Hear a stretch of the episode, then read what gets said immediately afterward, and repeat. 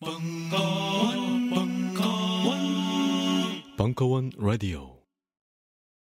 임승수 야매로 끝내는 마르크스 철학 2016년 12월 14일 강연 마르크스 철학에 대해서 이제 여러분들이랑 같이 얘기를 하려고 합니다. 짧게 야, 야매로 할 건데 은근히 재밌을 거예요 이거. 철학이라는 단어가 좀 부담스럽죠? 철학, 에? 뭐 필라소피. 나는 어원 따지고 이런 거 별로 안 좋아하는데 그럼 마르크스 철학이라는 게 도대체 뭘까? 철학은 뭔가 뭐 그런 생각을 한번 해볼 필요는 있을 것 같아요. 뭐 철학을 여러 가지로 에, 정의를 하는 사람들도 있지만 나는 이게 제일 와닿더라고요. 여러 가지 정의 중에서 철학은 세계관에 관한 학문이다.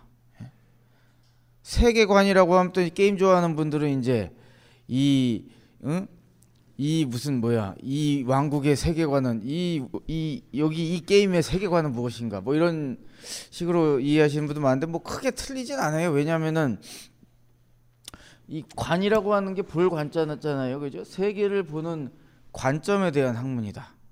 사실 뜬금없죠? 저도 솔직히 이 정의를 듣고 나서도 한참 동안 이것에 대해서 이렇게 뭔가 확 직관적으로 이렇게 이해를 한 것은 생각보다 얼마 되지 않았어요.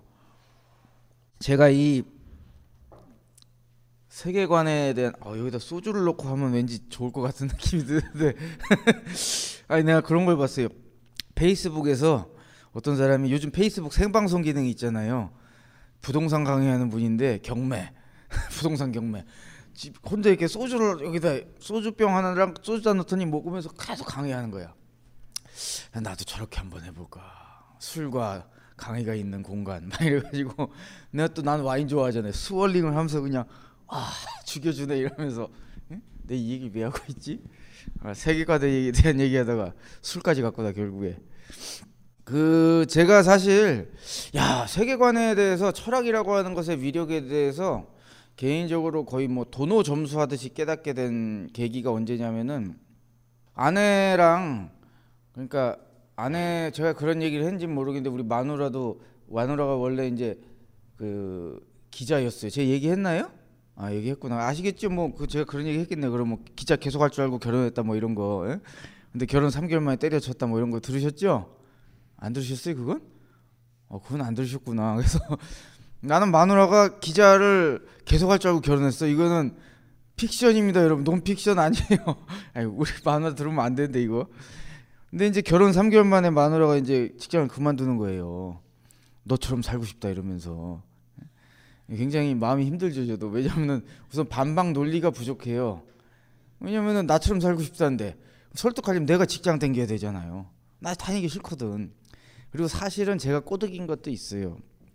아내가 직장 땡기고 내가 집에 있으면 나중에 애 낳으면 누가 다 봐야 돼요. 내가 다 봐야 되잖아요. 가사노동, 육아노동은 아이고 안녕하십니까. 가사노동, 육아노동은 응? 남과 여가 분담해야 되는 거예요. 분담해야. 응? 아무튼 그렇게 결혼을 하고 이제 직장을 그만두기로 이제 아내가 결정을 하면서 목돈이 생겼어요. 그 목돈이 뭐겠어요?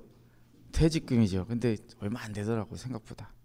아무튼 그래서 이제 그 돈을 가지고 아내가 이제 여행을 가겠다는 거예요. 그래서 어딜 가려고 하냐니까 유럽을 가겠다는 거예요. 그래서 어이 생활비인데 이거 한꺼번에 많이 들어가면 안 되는데. 그래서 제가 단서 조항을 달았죠. 날 데려가면 네가 갈 수 있다. 그래가지고 제가 이제 같이 갔어요. 배꼽 떨어지고 이제 유럽에 처음 가본 거죠. 근데 가서 제가 굉장히 놀랬던 게 뭐였냐면은 아마 제 기억이 맞으면은 오스트리아 빈에서 미술사 박물관에 갔을 때였어요. 그게 무슨 14세기 미술품을 모아놓은 공간이었어요. 14세기인가 15세기인가. 그래서 아, 뭐 14세기, 15세기 미술품이 있나 보네 하고 딱 들어갔는데 뭐 거기 있는 조각이나 그림이 죄다 소재가 똑같은 거예요. 그러니까 그림이 담고 있는 내용, 조각이 담고 있는 내용이 다 똑같아. 뭔 내용일까요? 기독교죠. 그러니까 무슨 성모 마리아, 예수 아니면 성경에 나오는 뭐 아니면 순교한 위인들 내가 기독교관에 들어간 게 아니에요. 그냥 14세기, 15세기 유럽 사람들이 이 그려놓은 그림이나 이제 조각을 그냥 모아놓은 곳에 들어갔는데 저로서는 정말 경악하지 않을 수가 없었어요. 도대체 이 사람들은 어떻게 산 거야?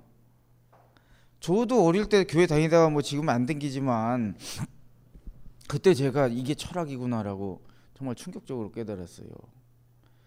그러니까 그 당시 서양에 살던 사람들은 그냥 세상을 그 프리즘, 그 기독교적 방식으로 보고 이해하는 것이 너무나 지극히 당연하고 자연스러웠던 거예요.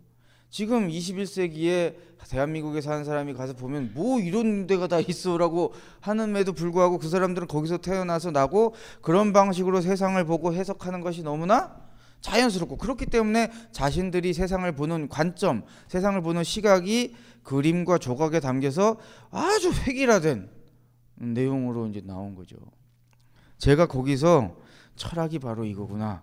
철학이 그야말로 철학이라고 하는 것은 이 세계관이라고 하는 것은 사람의 사는 방식과 사상과 이 세 그 뭐라고 해야 될까요? 그 인생관을 지배하는 것이구나라는 생각을 하게 된 거예요.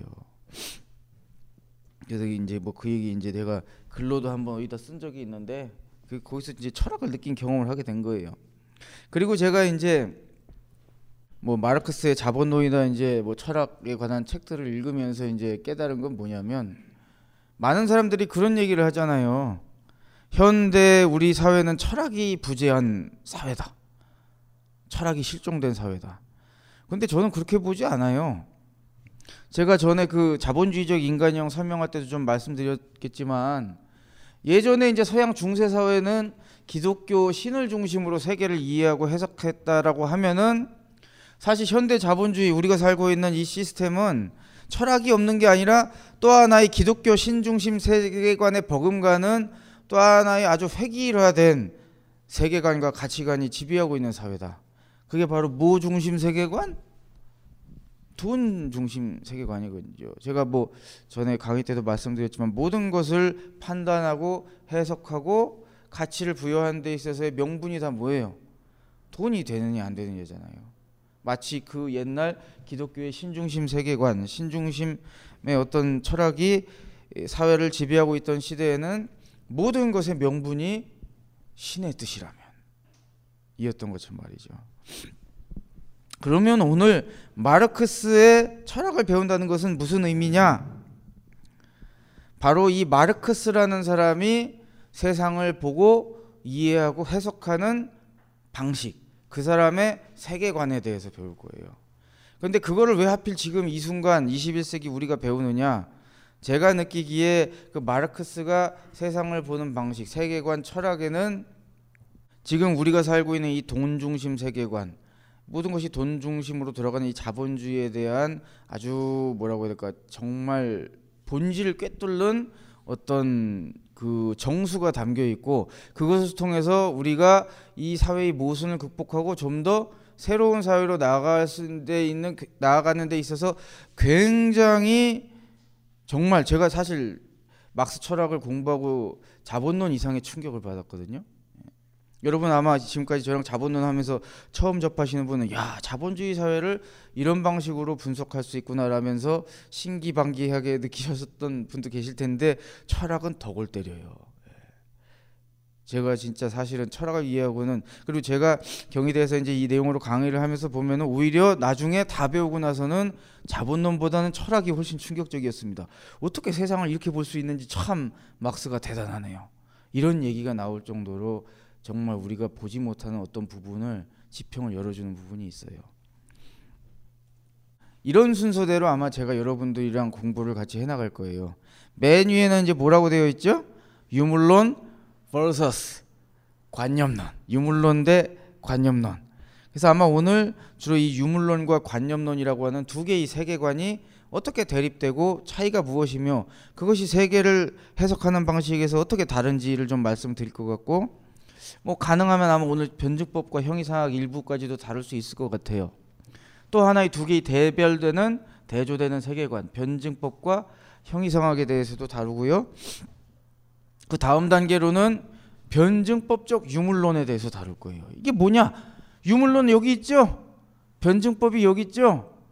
그러니까 이 변증법적 유물론이라고 하는 건 뭐냐면은 마르크스라는 사람이 세상을 보는 마르크스의 철학, 마르크스의 세계관이 바로 뭐다? 변증법적 유물론이에요. 마르크스는 변증법적의 변증법적 방식으로 세계를 봤고 또한 유물론적 방식으로 세계를 본 거예요. 그러면 우리가 이 변증법이 무엇인지 유물론이 무엇인지를 이해할 수 있다면 바로 마르크스가 세상을 보는 방식을 이해할 수 있는 거죠. 그 다음에 나오는 역사 유물론은 뭐냐? 바로 이 변증법적 유물론의 철학으로 유물론 변증법적 유물론의 세계관으로 우리 사회와 우리 사회와 사회의 변화 과정 역사라고 하는 그 어떤 현상을 바라본 것이 역사 유물론이에요. 이 변증법적 유물론의 시각으로 특히 역사라고 하는 현상에 대해서 연구해서 역사의 변화 발전 법칙을 도출해낸 것이 바로 역사 유물론이에요. 그래서 사실 마르크스 철학을 제대로 공부했다라고 하는 것은 바로 이 역사 유물론이 이것이다. 라고 얘기할 수 있는 경지에 여러분이 도달하게 되면 바로 저와 삼강을 잘 공부하신 게 되는 거예요. 자, 목표 지점이 어딘지 아시겠죠? 바로 여러분이 역사 유물론, 마르크스가 얘기하는 역사 발전 법칙이 무엇인지를 이해하고 뭐 그것이 맞다 틀리다는 뭐 각자의 판단에 따라 다를 수 있지만 어쨌건 그것이 무엇인지를 이해하고 설명할 수 있으면 우리가 이제 남은 시간 강의를 하는 소기의 목적을 달성하는 거라고 할 수 있을 것 같습니다. 그럼 이제 본격적으로 유물론과 관념론 이 두 가지의 대립되는 세계관에 대해서 이제 말씀을 드릴게요. 이 유물론과 관념론이라고 하는 것은요 사실 뭐 어렵게 생각하실 거 없어요. 뭐 이름에서도 우리가 살짝 유추가 되지 않습니까? 그죠? 오직 유자에다가 물질 뭐 그런 거니까. 물질이 뭔가 근본적이라고 하는 얘기를 하는 것 같죠? 관념론은 그 반대겠죠. 물질보다는 뭐 정신이나 뭔가 관념이 더 근본되는 것 같다. 뭐 이런 두 가지. 사실 이 두 개의 대별되는 세계관은 이 질문에 대한 답이 다른 거예요. 세상 이 삼라만상의 근본은 무엇일까? 사실 어떻게 보면 인간이 추구하는 궁극의 질문 중에 하나이기도 하죠. 이 질문에 대해서 대답하는 방식이 다른 거예요. 완전히 다른 대답을 가지고 있어요.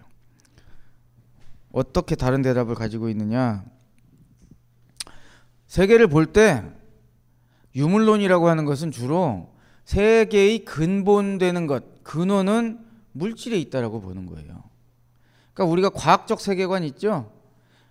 과학이라고 하는 것이 우리 세상에서 일어나는 현상을 어떤 방식으로 연구해요?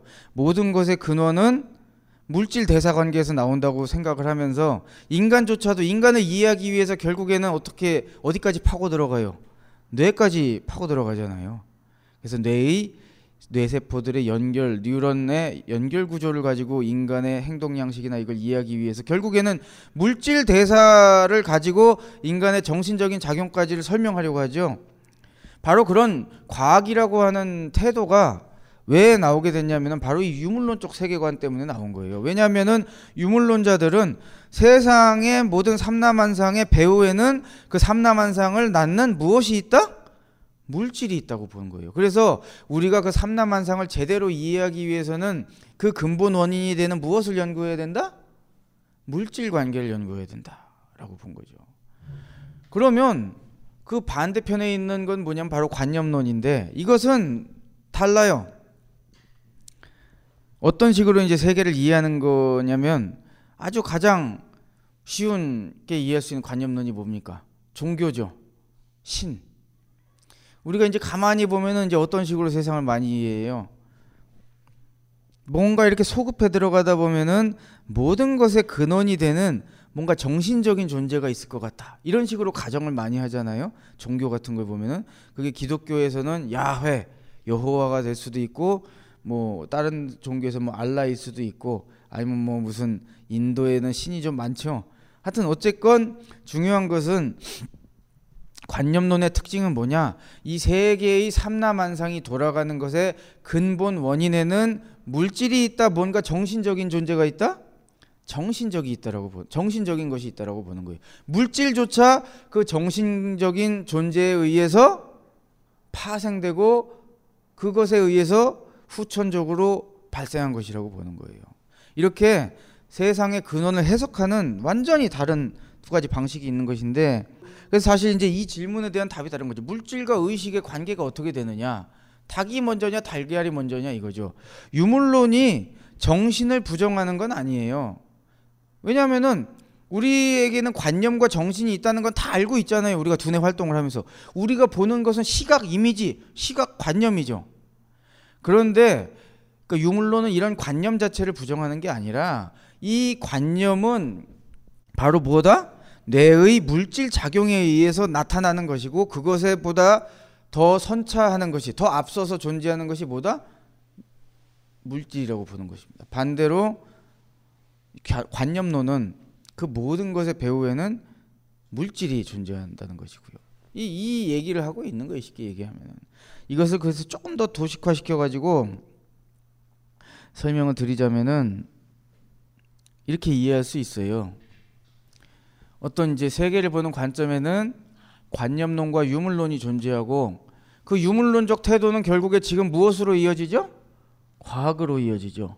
진리를 탐구하기 위해서는 결국에 물질 대사 관계를 이해해야 된다. 물리, 화학 뭐 이런 식으로. 반대로 관념론에는 좀 줄기가 달라요. 두 가지의 줄기가 있어요.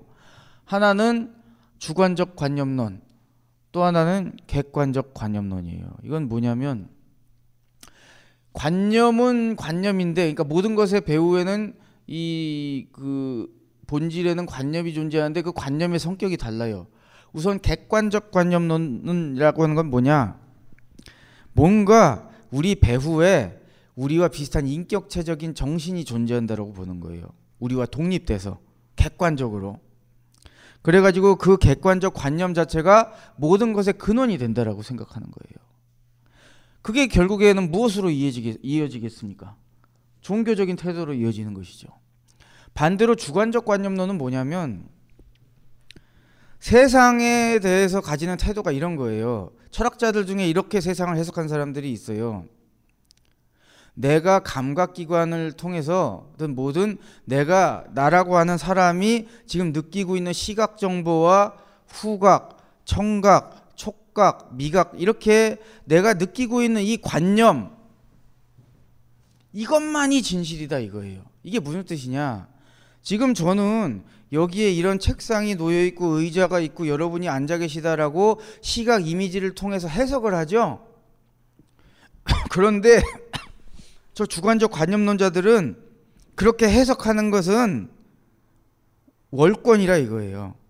무슨 소리냐면 네가 확실하다고 얘기할 수 있는 것은 네가 이런 시각 이미지를 느끼고 있다라는 것까지만이라는 거예요. 내가 이런 색깔의 조합의 정보를 얻고 있다고 해서 이 배후에 실제 여러분 같은 개체들이 실제 존재할 거라고는 100% 확신을 가지고 얘기할 수가 없다라는 얘기죠. 막말로 누군가 내 뇌를 막 전기 자극을 줘서 실제 이런 그러니까 v, 그런 거 있죠. virtual reality라고 해서 요즘에 VR 많이 나오잖아요. VR 같은 거 보면은 실제 밖에는 그런 것이 존재하지 않지만 우리가 그 VR 기기를 딱 쓰면은 밖에 막 우주선이 돌아다니는 것 같은 체험을 하게 되잖아요. 이제 그게 좀 더 발전하면 촉각 자극으로도 올 것이고 냄새도 나게 할 것이고 할 거 아닙니까, 그죠? 그런 건지 어떻게 하냐 이거 이, 어떻게 하냐 이거예요. 네가 100% 진실이라고 말할 수 있는 것은 어디까지다? 네가 그런 관념을 떠올리고 있다라고 하는 사실까지만이라 이거예요. 거기까지만 확실하고 그 이후로는 네가 확신을 가지고 얘기할 수 없는 것이다. 그게 주관적 관념론이에요. 그러니까 내가 느끼고 있는 감각만 100% 진실이라고 진리라고 보는 거죠. 그러면은 그런 것이 계속되면 뭐로 가겠어요, 결국에? 여기 써놨죠? 불가지론으로 가는 거예요. 뭐 이런 태도들이 갈리는 건데 이제 중요한 것은 이제 각각의 어떤 관념론이나 유물론이 어떤 방식으로 형성이 되는 건지 한번 간략하게 살펴봅시다. 우선 제가 굉장히 인상적으로 읽은 책 중에 하나예요. 로버트 라이트라는 사람이 쓴 신의 진화. 거기 일부의 내용인데 한번 봅시다. 시베리아 원주민 추크치족은 사납게 불어낸, 불어대는 바람을 다루는 그들 그들만의 특별한 방식이 있었다. 부족의 남자가 서풍이여 여기를 봐라 내 엉덩이를 내려다봐라. 너에게 기름진 음식을 줄 것이니 그만 멈추어다오. 라고 기도하는 것이다. 이 의례를 목격한 19세기의 한 유럽인 여행자는 그것을 이렇게 묘사했다. 주문을 외운 남자가 바지를 내리고 바람 부는 쪽을 향해 맨 엉덩이를 드러낸다. 그리고 매 단어마다 박수를 친다. 자, 여기서 보세요. 이 시베리아 원주민 추크치족이 바람을 어떻게 다루고 있어요? 바람이 마치 무엇인 것처럼 다루고 있죠? 무엇인 것처럼 바- 방금 얘기하셨는데 사람인 것처럼 대하고 있죠. 보세요. 서풍이여 여기를 봐라. 볼 수 있는 건 어떤 존재가 보는 거예요? 사람이 보는 거잖아요. 너에게 기름진 음식을 줄 것이니 그만 멈추어다오. 뭔가 먹을 걸 받고 그쪽이 원하는 행위를 하는 존재는 사실 누구예요? 사람이죠. 지금 이걸 보면 아시겠지만 이 시베리아 원주민 추쿠치족은 아마 이 사람들의 이 생활 삶 속에서 서풍이 분다라고 하는 것은 아마 그다지 반갑지 않은 상황일 거예요. 그죠? 그런데 우리는 과학을 통해서 바람이 어떻게 부는지 알고 있어요. 그죠? 공기의 밀소, 기압의 밀함과 소함 때문에 기압의 차이 때문에 공기가 이렇게 이동하면서 어떻게 되는 겁니까? 바람이 부는 거잖아요. 그런데 이 당시 시베리아 원주민 추쿠치족은 어떻겠어요? 그걸 알아요, 몰라요? 모르죠. 그런데 어쨌건 이 사람들의 생존 방식, 생존과 번식에는 이 서풍이라고 하는 것이 굉장히 껄쩍지근한 존재였을 거예요. 그래서 나름대로 이 서풍을 컨트롤하고 싶은 거예요. 자신들의 생존 확률을 높이고 뭔가 좀 잘 먹고 잘 살기 위해서. 그래서 자신들이 그 상황을 해석하는 거예요. 서풍이 부는 상황을. 그런데 그 상황을 어떻게 해석하죠? 서풍이 무엇인 것처럼 해석하고 있어요. 아까 얘기했죠? 서풍을 마치 사람인 것처럼 대하고 있단 말이에요. 이게 굉장히 중요한 거예요. 왜 그렇게 해석하겠어요? 왜 서풍을 사람인 것처럼 해석할까요? 왜, 왜 그럴 것 같으세요? 왜 서풍을 마치 사람인 것처럼 대하고 사람으로 해석할까요? 자기가 가장 잘 아는 게 뭐, 뭐예요? 사람이잖아요. 나는 뭔가를 보고, 나는 뭔가를 먹고, 나는 뭔가를 뭐 여기 하여튼 여기 나오는 내용도. 음, 뭔가 어, 얘기를 들어주고 멈추 응? 나의 의지를 가지고 멈추고 이걸 뭐라고 하냐면 투사라고 그래요. 투사 프로젝션. 자기가 가장 익숙한 방식으로 자기가 가장 잘 알고 있는 것을 가지고 대상에다가 그 모습을 어떻게 하는 거예요? 투사해서 그것을 해석하는 거예요. 왜냐하면 자기는 딴 건 잘 모르니까. 그래서 자기가 잘 아는 자기 자신의 모습을 어디다가 비추어서 해석하는 거예요? 바람에다 비추어서 해석하는 거예요. 사실 이렇게 해석하는 거 되게 많죠. 서양에서 보면 정령들 많이 나오잖아요. 바람의 정령, 모의 정령, 애니미즘이라고 하는 것도 그렇잖아요. 그 속에 우리랑 비슷한 존재가 들어있다라고 생각하는 거잖아요. 그게 다 어떤 방식으로 해석하는 거예요? 인간의 모습을 대상에 투사하는 거죠. 왜 그렇게 해석할 수밖에 없어요? 알고 있는 게 별로 없으니까. 그리고 그 투사 과정이 굉장히 복잡해지고 인과관계를 거쳐서 최고의 모든 것의 근원이 되는 존재 하나를 우리가 머릿속에서 생각해낼 수 있겠죠? 거기다가 또 우리처럼 대상에다가 인격을 부여할 수 있잖아요. 그게 바로 뭐가 되는 거예요? 신이 되는 거예요. 가만히 보세요. 신이 뭘 닮았나? 종교에 나오는 신들이 뭘 닮았나 가만히 보세요. 뭘 닮았어요? 사람을 닮았잖아요. 그리스 신들 보세요. 결혼을 해요. 남녀가. 사실 결혼은 누가 하는 거예요? 사람이 하는 거죠. 화를 내요, 신이. 사실 화는 누가 내는 거예요? 사람이 내는 거잖아요. 동물한테도 그렇죠. 우리 화났니? 사실 동물한테 뭘 투사하는 거예요? 인간의 성정을 투사하는 거예요. 가만히 보면 여호와 하나님, 기독교에 나오는 여호와 하나님도 뭐라고 나와요? 진노하는 하나님, 사랑하는 독생자를 세상에 보내준 독생자는 뭐예요? 사람의 자식 중에 혼자 나온 걸 독생자라고 하잖아요.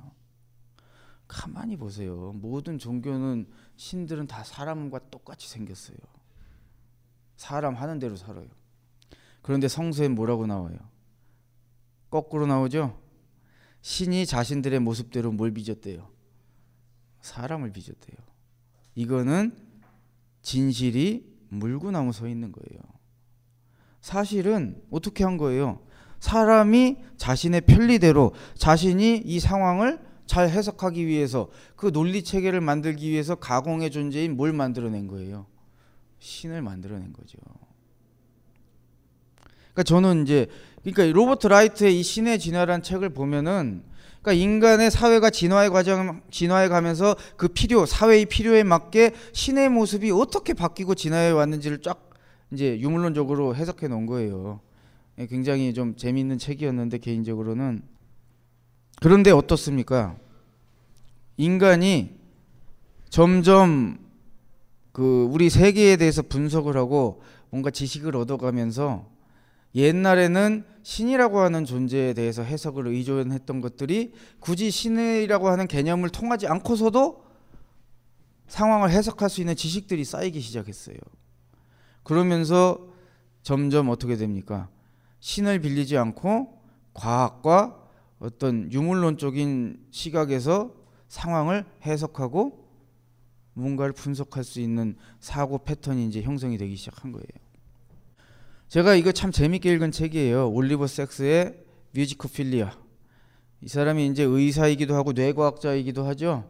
이 사람이 쓴 책 중에 뭐 아내를 모자로 착각한 남자 그리고 뮤지코필리아는 이 사람이 음악을 좋아하고 악기도 잘 다루는 사람이에요. 그런데 뇌에 문제가 생겼을 때 이 사람들이 음악에 대해서 어떤 방식으로 이해하는지에 대해서 막 이제 써놓은 임, 임상학적으로 써놓은 책이거든요. 이 내용을 보면은 아주 재밌는 내용이 있어서 제가 이제 발췌해 온 거예요.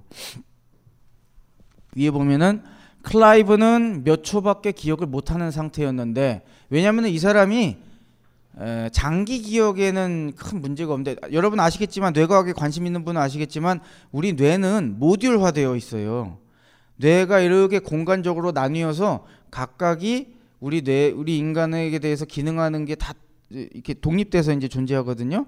그 중에서 이 사람이 종양이 어디에 생겼냐면은 단기 기억을 관장하는 곳에 종양이 생긴 거예요. 그러자 이 사람에게 어떤 임상적인 현상이 이제 일어나냐면 보세요. 클라이브는 몇 초밖에 기억을 못하는 상태였는데 클라이브의 상태를 다룬 데버러 웨어링의 회상록 영원한 오늘에는 다음과 같은 내용이 있다. 보거나 듣거나 지각하는 그의 능력은 말짱했다. 이제 그 부, 모듈 그 부분에는 이제 상처가 안 나 있으니까. 그러나 무엇을 경험받은 그 인상을 한순간 이상 유지하지 못했다. 그가 눈을 깜빡이면 그의 눈꺼풀은 새로운 장면을 드러낼 채비를 했다. 깜빡이기 전의 장면은 완전히 잊는다. 매번 그렇게 눈꺼풀을 깜빡이고 주위를 볼 때마다 그에게는 완전히 새로운 장면이 나타났다. 이렇게 현실이 그 이런 현실이 그에게는 어떤 느낌일까? 연결 상태가 엉망진창인 영화 필름과 비슷할 것이다. 반쯤 채워진 물전, 가득 채워진 잔, 갑자기 길어진 담배, 헝클어진 머리카락, 이제 말끔해진 머리카락. 이처럼 물리적으로는 도저히 불가능하게 휙휙 바뀌는 광경이 그가 겪는 현실이었다. 왜 그러겠습니까? 그 이전의 상황이 기억이 안 되니까 인과관계가 어떻게 되는 거예요? 깨져버리는 거예요. 그러니까 뭐든지 갑자기 등장하는 장면들인 거예요. 그래서 이 사람이 이 상황을 이제 타개하려고 자기다가 자기가 이제 노트에 막 뭘 적은 거예요. 그런데 어떻게 적었나 보세요. 2시, 오후 2시 10분. 이번에는 적절하게 깨어났다. 2시 14분.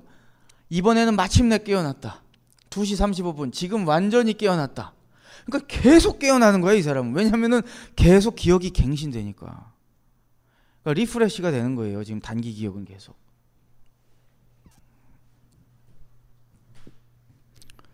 그러니까 우리는 상상할 수 없지만 이 사람은 이런 일상을 계속 겪고 있는 거죠. 왜? 홀령이 이상해져서 아니요. 뇌에 종양이 생겨서. 그러니까 뇌가 일반적으로 처리하고 있는 전기 신호를 평상시와 다르게 처리할 수밖에 없게 되면서 이 사람의 단기 기억이 다 엉클어져 버린 거예요. 여기에는 이제 제가 옮기진 않았는데 뮤지커필리아에서 또 하나 재밌게 나오는 임상이 바로 공감각이에요. 제가 그 얘기 했나? 저가 원래는 제가 음악을 전공하려고 했었어요. 이 얘기 했어요? 안 했구나. 제가 원래 이제 작곡을 전공하려고 했었어요. 그래가지고 중학교 때 따로 이제 작곡을 배우면서 예고를 준비했었어요. 근데 결국에는 이제 안 갔어. 여러 가지 이유로 안 가기 잘했죠. 지금 생각해도. 그때 날 가르쳐 주던 선생님이 프랑스 유학파였어요. 그분이 지금 좀 유명한 작곡가야. 이름 얘기 안 하겠어요. 누군지. 그분이 이제 아무래도 프랑스 유학파다 보니까 이제 파리 음악원 조성진 쇼팽 콩쿠르 우승자 거기 그 파리 음악원 나왔잖아요. 거기서 이제 그 파리에서 공부하다 보니까 아무래도 그러니까 올리비에 메시앙이라고 하는 작곡가가 있어요. 현대 작곡가. 그 사람 곡을 막 나한테 연주해 주면서 이 곡 좋지 않냐 그래. 근데 난 현대 음악 이상하잖아요. 막 불협화 불협화음 계속 나오고. 근데 이제 그 그분이 이제 올리비에 메시앙 자기가 존경한다고 하면서 메시앙이 굉장히 종교적인 사람이거든요. 그 메시앙이 굉장히 특별한 능력이 있었다는 걸 저한테 얘기해 주는 거예요. 이 사람은 색청을 가지고 있다. 색청. 혹시 뭔지 아시는 분? 색청. 소리를 들으면 색깔로 느껴지는 거예요. 헐 대박. 난 전혀 그런 경험 해본 적이 없거든요. 근데 이 사람은 세계적인 작곡가의 올리비에 메시앙 막 새소리도 채집해가지고 그거를 막 음악으로 바꾸고 하여튼 나는 그래서 내가 능력이 부족하구나 재능이 부족하구나 내가 막 트레이닝을 해봤어요. 내가 이제 음악을 들으면서 한번 어? 어? 소리를 빛으로 한번 느껴보자. 느껴지겠어요? 나는 재능이 없나 보다. 뭐 그래서 때려친 건 아닌데 아무튼 뭐 그것에 대해서 참 이해가 안 됐, 안 됐는데 나중에 내가 이제 이공계 출신이니까 뇌과학에도 관심을 가지고 뭐 이래저래 보면서 그 이유를 알아냈어요. 올리비의 메시앙은 그게 되고 나는 안 되는 이유를 혹시 아시는 분? 이거 아니에요 아시는 분? 어, 이런 것 때문에 아닙니까? 뭐 때문일까요? 뇌에서 전기가 새는 거예요. 무슨 뜻이냐? 소리를 담당하는 부분은 보통 귀가 여기 있으니까 측두엽 이쪽에서 이 귀의 고막으로 들어온 그 소리의 밀소 그러니까 그것을 고막이 고막이라고 하는 센서가 이렇게 진동으로 바꿔서 그것이 이제 우리의 세포를 건드리게 되면 그거를 이제 뇌에서 인코딩을 하는 거죠. 그 전기 신호로 그래서 사실 뇌는 전기 신호를 받아들이는 거잖아요. 소리를 받아들이는 게 아니고 뇌는 들어온 전기 신호를 여러분이 느끼는 소리라는 형태로 해석하는 거일 뿐이에요. 뇌로 들어오는 건 모든 감각은 다 전기밖에 없어요. 그래서 여기는 그 전기 신호를 소, 여러분이 느끼는 소리라는 형태로 해석하는 기관이 축두엽에 있고 이 빛의 자극을 역시 전기로 바꿔서 전기 신호가 후두엽으로 들어갑니다. 뒤통수로. 그래서 전쟁하다가 뒤통수에 총 맞은 사람들은 시각이 안 좋아지는 거예요. 여기다가 일로 들어오면은 여기서는 전기 신호를 뭘로 해석해요? 여러분이 지금 보고 있는 빛깔이라는 형태로 해석하는 거예요. 디코딩을 하는 거예요. 그런데 이 두 개는 원래 전기가 안 통하는데 올리비에 메시앙은 여기서 전기가 새는 거예요. 축두엽에서. 그게 어디로 들어가는 거예요? 후두엽으로 가는 거예요. 그러니까 전기 신호가 새 가지고 뒤통수로 가서 시각 부분을 자극하니까 소리의 진동인데 그게 전기 어차피 해석하는 건 전기잖아요. 그 전기가 일로 들어가면 여기서는 이게 아 안구를 통해서 들어온 전기 신호인가 보다 하고 당연히 자기가 평소에 해석하는 빛깔로 디코딩을 할 거 아니에요. 그러면 어떻게 되는 거예요? 이게 공감각으로 느껴지는 거예요. 알고 봤더니 나는 정상이야. 메시앙 씨가 이상한 거고. 에? 예? 보통 사람은 전기가 안 샌단 말이에요. 어? 그러니까 그게 코로 만약 코로 세면은 측두엽에서 소리가 뭐로 느껴지겠어? 냄새로 느껴지는 거죠. 그러니까 사실 우리는 세상을 있는 그대로 보는 게 아니에요. 무슨 얘기인지 아시겠어요? 세상이 이렇게 생긴지는 아무도 몰라요. 우리는 다만 우리의 센서를 통해서 들어온 전기 신호를 이런 방식으로 해석하고 있는 것일 뿐이에요. 세상이 이렇게 생겼는지 어떻게 알아요, 우리가? 뇌로 들어온 전기만 해석하고 있는 건데. 다만 그렇게 해석한 것이 우리가 목숨 부지하고 번식하고 생존하고 번식하는데 과히 틀리지 않은 정보기 때문에 지금까지 살아남는 거지. 근데 만약 그게 제대로 해석된 정보가 아니었으면 우리가 생존하기가 힘들었겠죠. 무슨 얘기인지 아시겠죠? 그렇게 우리는 해석된 세상을 보고 있는 거지. 세상이 정말 이렇게 생겼다라고 우리는 단언해서 얘기할 수는 사실 엄밀하게 얘기하면은 없는 거예요. 무슨 얘기인지 아시겠죠? 제 얘기가. 한마디로 이렇게도 얘기할 수 있는 거예요. 박쥐는 눈이 거의 안 보이고 초음파로 날아다니다고 하잖아요. 그럼 박쥐는 초음파를 쏴서 자기 귀로 듣는데 걔한테는 그게 소리보다는 아마 내 느낌의 시각 이미지화 되는 것 같아. 그 소리의 반사를 가지고 머릿속에서 그 뇌가 뭐로 프로세싱을 하는 거예요. 공감 공간 감각으로 아마 바꿀 거예요. 우리는 그런 경우 그런 걸 못 하잖아요. 그래서 사실 박쥐가 세상을 정확히 어떻게 파악하는지 우리는 생생하게 알 수가 없어요.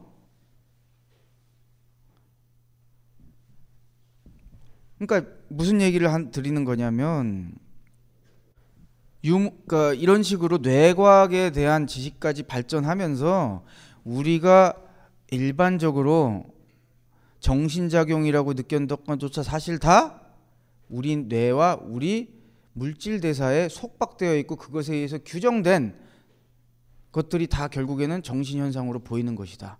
사실은 다 물질 대사라는 거예요. 게다가 이 더 쇼킹한 실험이 있어요. 벤저민 리벳의 손가락 실험. 혹시 이 실험에 대해서 들어보신 분? 대부분 없더라고요.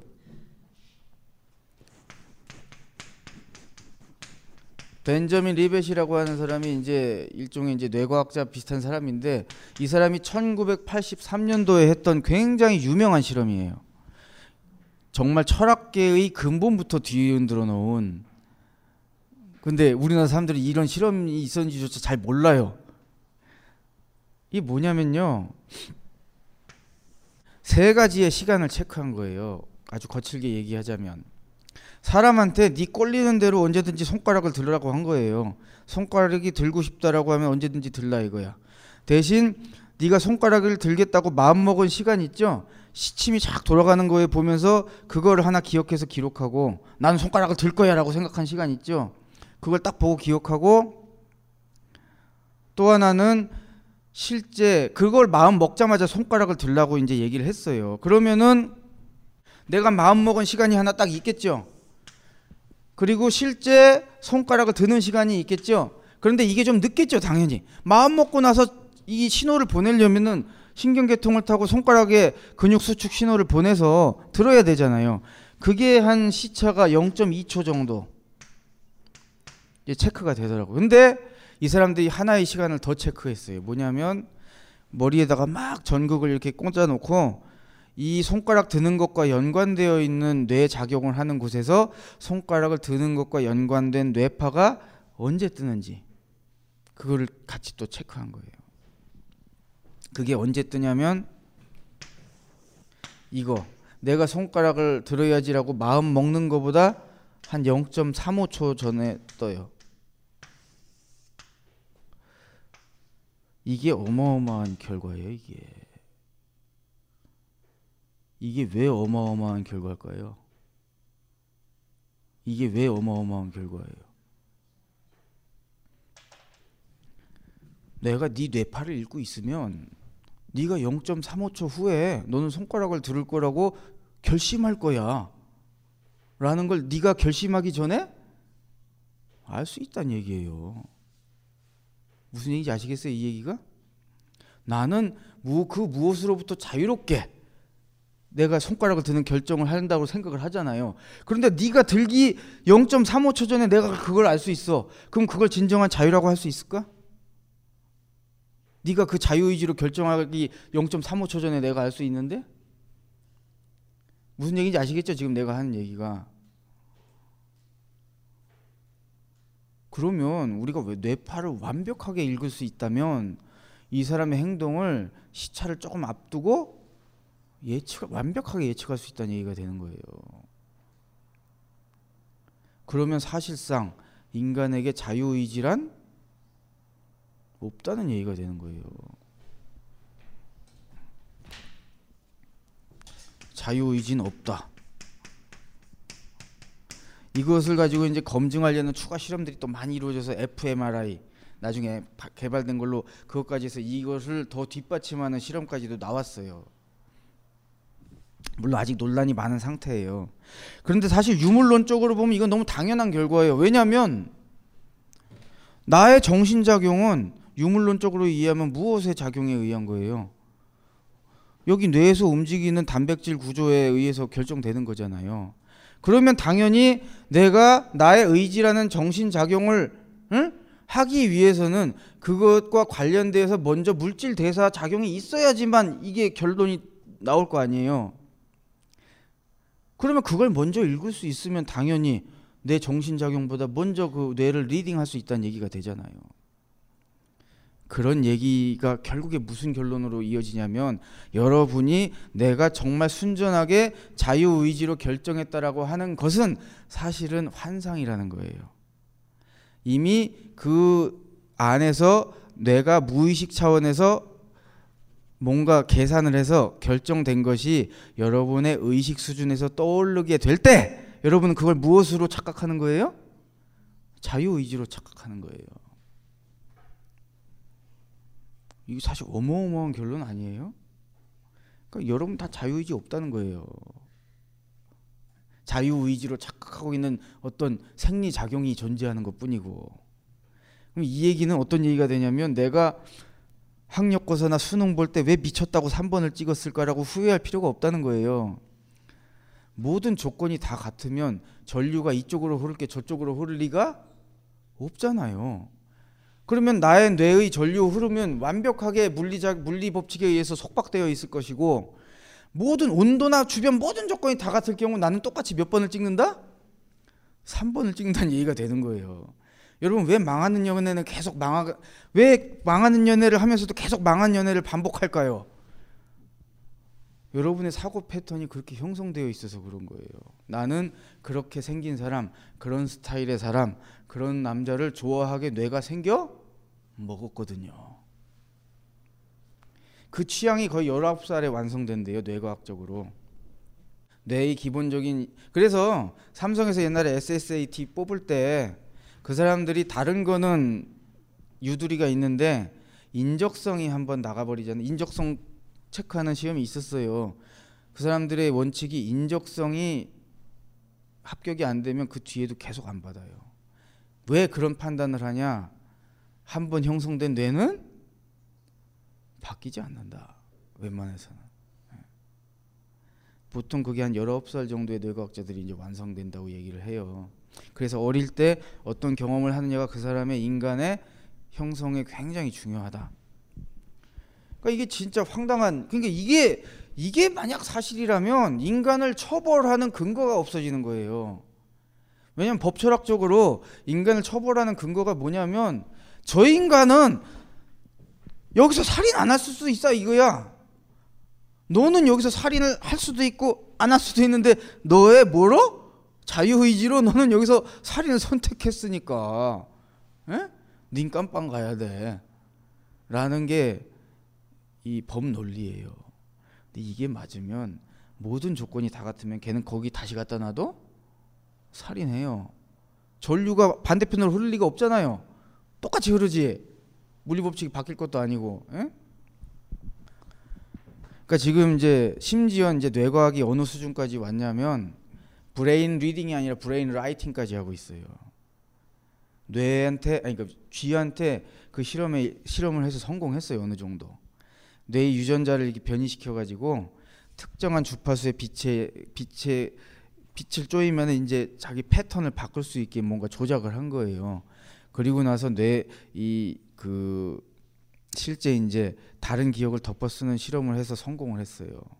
그러니까 전혀 그런 맥락이 아닌데 덮어 쓰고 나니까 그 상황에서 뭔가 공포를 보인다든지 그거를 이제 하게 성공을 했단 말이에요.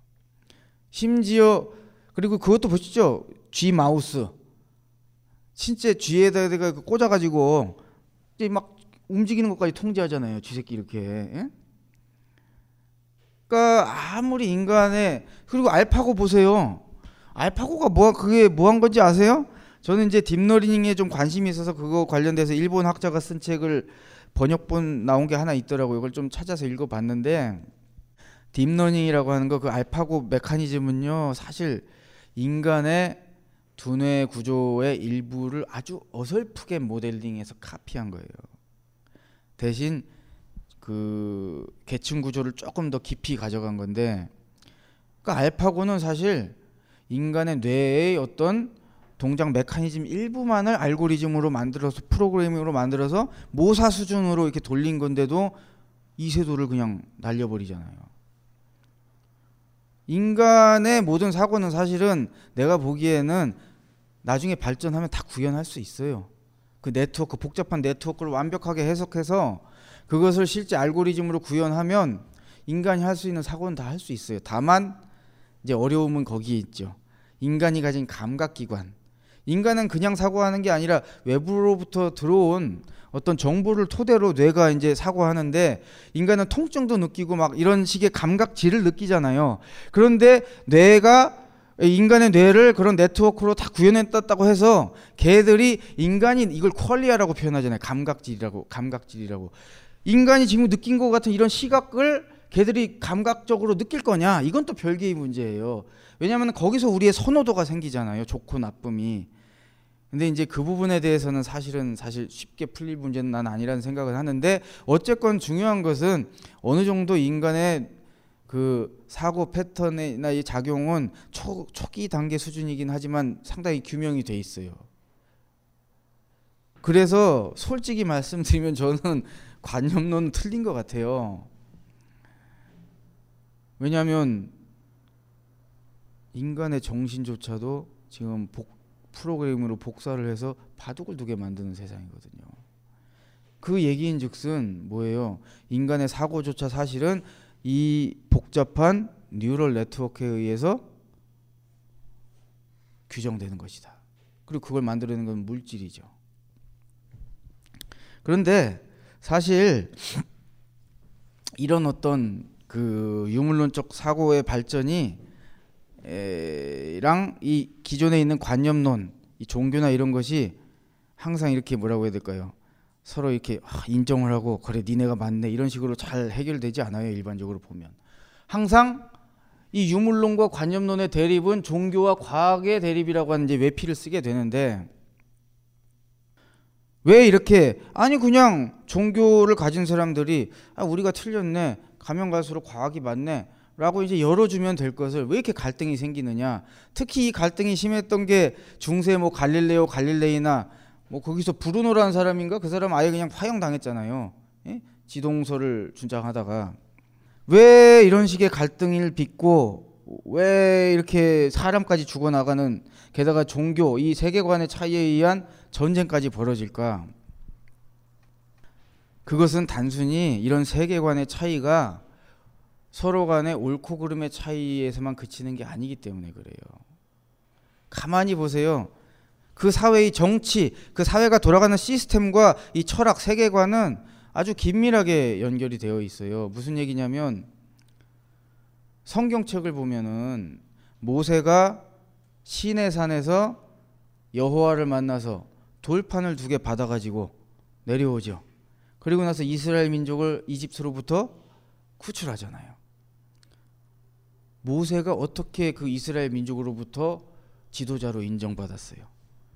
신에게서 십계명을 받고 신의 대의자가 됐잖아요.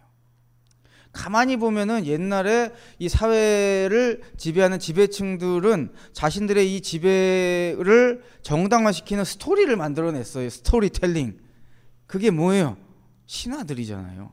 그리고 그 신화에 의해서 자신이 그 사회를 지배하는 것에 대해서 정당성을 부여하고 그것은 중세 유럽 서유럽의 중세도 마찬가지였죠. 아까 제가 말씀드렸죠. 모든 것을 기독교의 프리즘으로 해석하고 봤다고. 그래서 당, 사실 이 기독교가 이 체계, 이 철학이 부정당한다는 것은 단순히 옳고 그름의 문제가 아니라 이 사회 지배 계급의 자신들의 사회 지배 논리, 자신들의 그 스토리텔링이 무너지는 거예요. 사실 독을 때린 게 뭐냐면 제가 갈릴레오 갈릴레이에 대한 책을 읽어 보니까 당시 지식층들이 누구였습니까? 귀족들 글잘 몰랐어요. 평민들도 모르고 대부분 지식층은 누구냐? 교부들이에요. 수도원에서 책 읽는 사람들이고 이 사람들이 가장 지식층이기 때문에 사실 이 사람들도 알고 있었대요. 지동서를. 그게 맞다고 생각했어요. 심지어. 그런데 현실에서는 어땠어요? 브루노를 막 태워 죽이고 여기 보세요 이거 갈릴레오가 어떤 맹세를 했나 철의 맹세를 보면 참 이게 거시기해요. 한번 제가 쭉 읽어볼게요.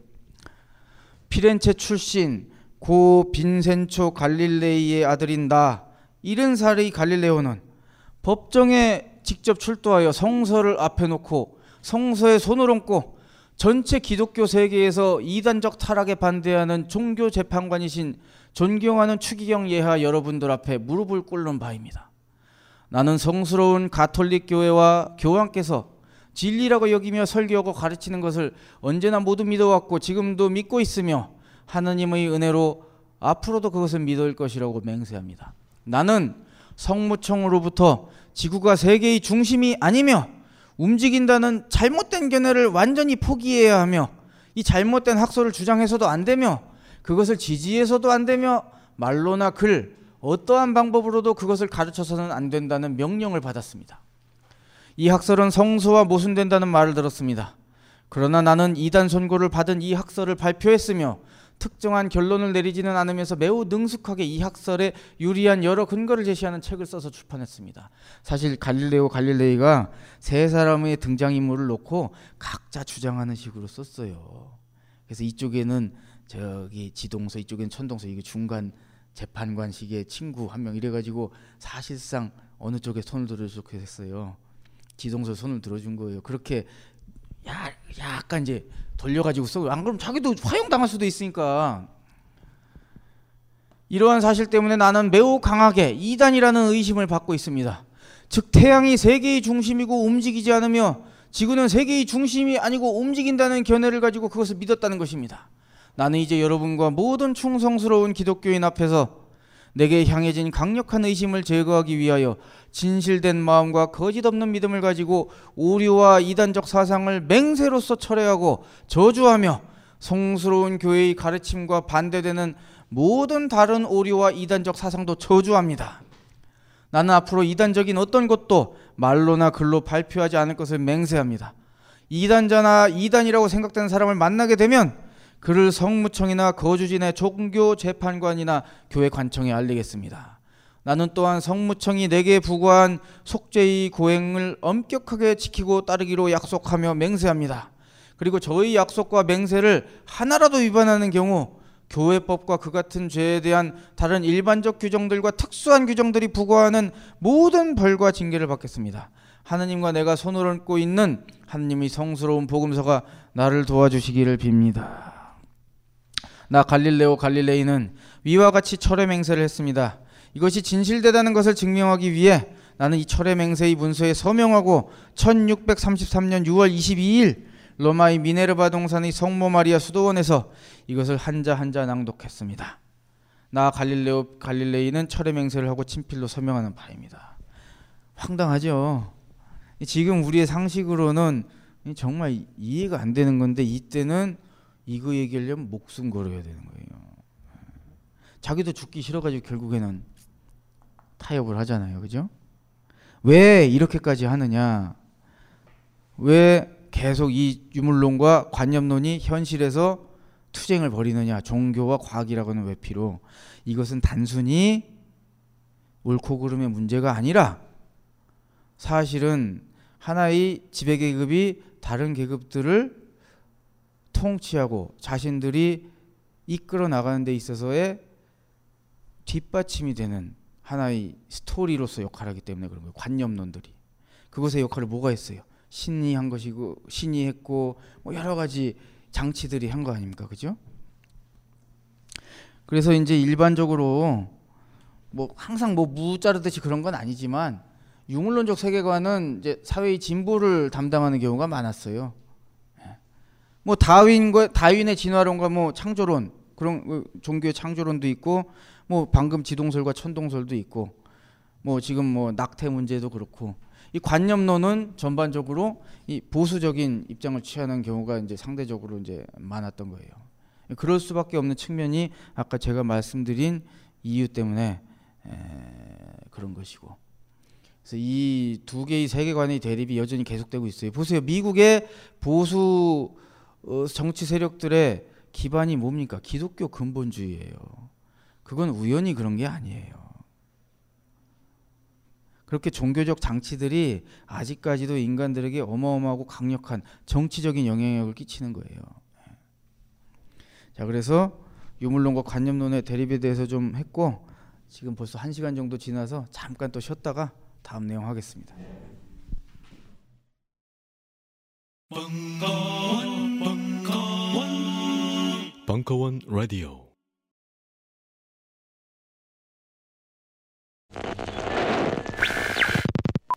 안녕하세요. 벙커원 요원입니다.